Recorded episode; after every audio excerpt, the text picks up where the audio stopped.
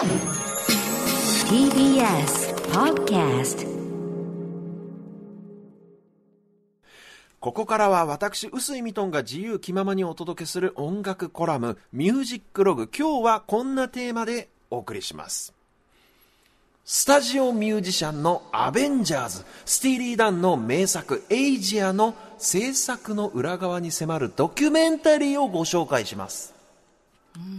アベンジャーズですか？アベンジャーズってそもそも何かっていう説明からなんですけど、お願いしますこうね、またこのアメコミ系だからね、このなかなか知らない人は知らないよね。そもそもそっからだよね。よベンジャーズってその要は、えーいろいろスパイダーマンとかアイアンマンとか、えーハルクとか、マイティー・ソーとかいろんなコミックの主人公のスーパーヒーローたちが一堂に会してその作品の垣根を越えて一堂に会して強敵と戦うっていういわばヒーローのオールスターみたいなオールスターチームみたいなことなんですよ。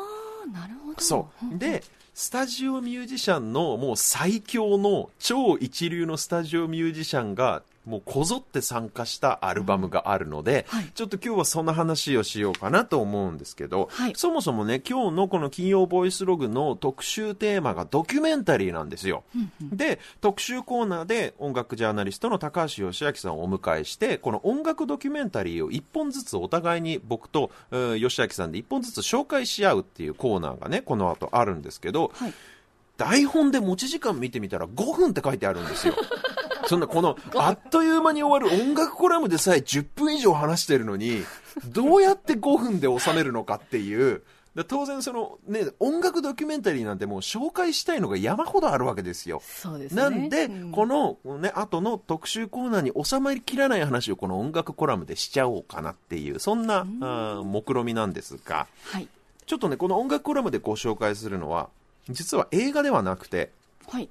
クラシックアルバムスっていう DVD シリーズ。まあ、もともとは VHS ですけど、90年代なんで。この DVD シリーズがですね、ありまして、クラシックっていうのは英語で、まあ、傑作とか古典とかそういう意味なんですけど、つまりですね、ロックの歴史に三千と輝く名盤、普及の、この名作というか、名アルバムの制作の舞台裏を明かすドキュメンタリーシリーズがあるんですよ。で、アマゾンとかでこれ DVD で買えます。で、このシリーズの何がすごいかって、ただのインタビューとか秘蔵映像とかではなくて、はいだけではなくて、当時のマスターテープを再生しながら、制作当時の思い出であったり、裏話を話してくれるんですよ。マスターテープって何ですか？マスターテープとは何ぞや。はいこれね、マルチトラックテープとかって言うんですけど、楽器ごとにチャンネルが分かれてるテープなんですよ。どういうことかっていうと、つまりね、まあ曲があるじゃないですか。その曲には例えばドラムがあり、ベースがあり、ギターが入って、歌が入って、シンセサイザーが入ってとかってね、いろんな楽器が入ってるんですけど、その楽器ごとにチャンネルが分かれてるんで、別々で再生できるんです。例えばこの曲のはいドラムのトラックだけを出す。ドラムだけをソロで聴く。あるいは歌だけを丸裸にして聴く。とか、そういうギターだけを聴くなんていう聴き方ができるので、例えば、えー各パートそれぞれ、あれこのベースラインって誰のアイディアだったんだっけ？ああ、あれは誰、誰それが考えたやつじゃなかった？とか、うん。なんか、あれなんでこのシンセ入れたんだっけね？とか、いや、確かフルート奏者が見つかんなかったからシンセ入れたんじゃなかったかな？なんていう、そういう制作途中での裏話を音源をかけながら、しかもそのパートだけをかけながら、はい。こうなんか当事者たちが振り返るっていう、これもうロックファンにはたまらない内容なんですよ。で例えばですね、これ、エルトン・ジョンのグッバイ・イエロー・ブリック・ロードとか、ピンク・フロイドのダーク・サイド・オブ・ザ・ムーンとかね、フリートウッド・マックのルーモアとか、そういうそのロックの名盤を、そういうマスターテープをかけながら振り返るっていう、このロックファンにはこのラインナップからしてもうね、たまらないこのシリーズなんですけど、なんか、キノコさんあんまりあのたまらない感じじゃないっていうか、大丈夫ですか？大丈夫です。大丈夫ですか？大丈夫です。たまらないんですよ、ロックファンには、本当に。だからすみませんね、一人でテンション上がっちゃってて、いやいやすみません。あの聞きながら勉強してます。で、このシリーズの中でも僕が特に好きなのが、スティーリー・ダンの、というロックバンドの大名盤、エイジアというアルバムについて、このアルバムの制作の裏側を振り返る DVD っていうのがあって、はい。で、このスティーリー・ダンってもともとはちょっとひねくれカントリーロックみたいなことをやってたバンドなんですけど、このね、ドナルド・フェーゲンっていうボーカル兼キーボード、それとウォルター・ベッカーっていうギタリストの二人がね、バンドメンバーを次々とクビにしていくんですよ。首にしていく首んですか？にしていく。で、首にしてどうしたかっていうと、超腕利きのスタジオミュージシャンを曲ごとに雇って、はい。曲によってミュージシャンを特会引っかえしながら作品を作るようになるんですね。で、ロックバンドっていうよりも、だから二人組のユニットって言った方が多分正確なんですよ。で、なんで曲によってわざわざミュージシャンを特会引っかえするのかっていう話ですよで。すよね。この音楽コラムで何度も話に出てきてますヘッドアレンジというものをして曲を仕上げていくからなんですね。つまり、レコーディングの現場でミュージシャンがアイディアをその場で即興で出し合って、まあ、即興演奏、アドリブの延長線上で曲を仕上げていくという手法なんですけど、これをやるとつまりですよ、はい。参加するミュージシャンによって曲の仕上がりって結果が変わってくるわけですよ。そうですね。ね、誰が演奏するかによって違う曲になっちゃうっていうねね。ことなんですよね、はい。でミュージシャンには当然それぞれ個性であるとか得手不得手がまあありますよ、人間だもの。例えばバラードが得意なドラマーがいれば、アップテンポなダンサブルな曲が得意なドラマーもいますよね。ね。ブルースに強いギタリストがいればジャズに強いギタリストもいる、で今でもポップスの録音現場とかアレンジとかってもう座組が9割なんて言われてるんですよつまり、この曲なら、こういう曲だとドラムはあの人だよね、とか、この曲のギターソロはあの人でしょ、みたいなね。なるほどそれだから人選が結構重要なんですよ。それによって曲の仕上がりが全然変わってくると。で、それに対してそもそもロックバンドっていうのは、バンドっていうのは運命共同体だから、ん曲によってミュージシャン変えられないわけですよ。もうメンバーっていうのは固定なわけじゃん、バンドだから。そうですよでね。、同じメンバーで頑張っていくしかないわけですよ。で、スティーリー・ダンのこのフロントの二人っていうのは、その同じメンバーで頑張らなきゃいけないっていう制約に対して、そのある種クリエイティビティの限界みたいなものをおそらく感じたんでしょうね。なので曲によってこの曲は誰にドラム叩いてもらおう、この曲のベースはこいつでしょう、みたいな感じで、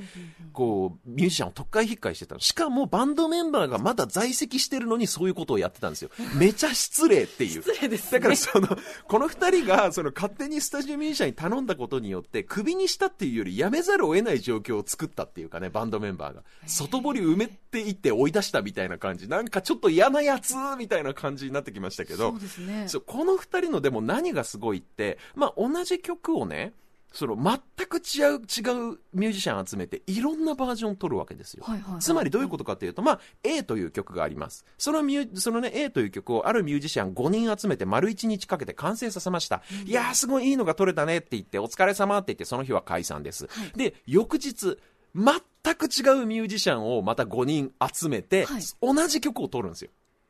だその2パターン作るわけ。2パターンも3パターンも作って、はい後になってこっちの方がいいからじゃあこれ採用って言って選ぶわけです。そうやって曲のベーシックを作った上でさらに、じゃあこの曲のソロ、誰が弾くか。片っ端からミュージシャン呼ぶわけです。一流のミュージシャンを。えオーディションみたいねオーディションみたい。だいいのが取れるまで、それを続けるわけですよ。で、この DVD の一番の見どころっていうのは、はいそのボツになったギターソロとかが聴けるわけ。この二人が、ちょっとこのボツになったやつ聞いてみようよとか言って、再生するわけですよ。あ、面白ないんかですね。ニヤニヤしながらかけ始めるんだけど、ボツになったギターソロが流れた瞬間、二人の顔がなんかこわばってすごい気まずい空気が流れるわけ。シーンみたいな。やばいね、これなんか思ってたより全然悪いね、みたいな。ボツになった理由は説明するまでもないよね。はい、次とか言って別のボツになったテイクを聞くっていう、どんだけ嫌なやつなんだっていう。怖すぎますねすごい、あの、なんかちょっと大丈夫この二人の性格の悪さみたいに思う、こっちが不安になってくるくらいの、すごい内容の DVD なんですよ。で実際に僕のアルバムでも叩いてくれたリック・マロッタっていうドラマーがはいはいこの DVD でインタビューで登場するんですけど、まあ、彼らのことはまあ好きだけどなんせ自分がレコーディングした次の日に全く違うドラマーが来て全く同じ曲を叩いてるから、はい。うん、まあ、友達にはなれないかなとかっていうことを、割とオブラートに隠さず、包まずになんかこう言っちゃってるっていうくらい、なかなかすごい話なんですよね。そもそもでも大前提として、スティーリー・ダンのレコード、レコーディングに呼ばれるっていうのが、もう世界中のミュージシャンのステータスになるくらい、やっぱりその、ボツにされた人たちだって超一流の人たちなんですよ。そういうのをね、もうなんか惜しげもなくボツにするわけ、この人たちは。で、特にこのエイジアというスティーリー・ダンのアルバムは本当に名盤と言われていて、それもそのはず、もうね、スタジオミュージシャンのまさにアベンジャーズという言い方がふさわしい。もう歴史上、歴史を振り返ってみても一番才能あふれるミュージシャンたちが曲によって、例えばドラムはスティーブ・ガットが叩いたり、ジェフ・ポーカロが叩いたり、バーナード・パーディが叩いたりって曲によってそれをなんかこう入れ替えてるっていうすごい贅沢な僕の考えた最強のバンドみたいなことを曲ごとになんかやってるっていう、どこにこんな予算あったのっていうようなすごいアルバムなんですよ。でも、ミュージシャンはみんなこれをお手本の演奏として聴いて育ってるわけ。で、実際に僕もこのアルバムに憧れてこの参加してるミュージシャンにこのレコードのジャケットにサインを入れて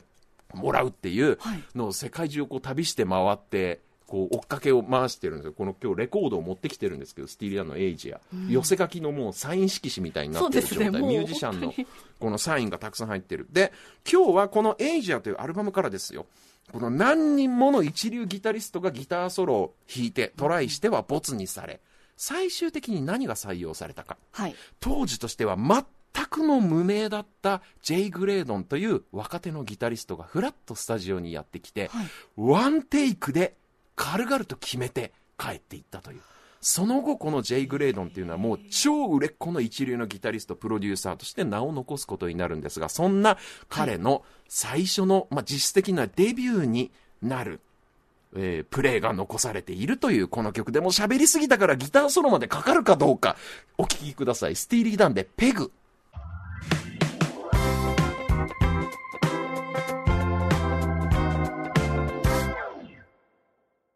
いやー、ギターソロがかかってよかった。スティーリーダンでペグお送りしました。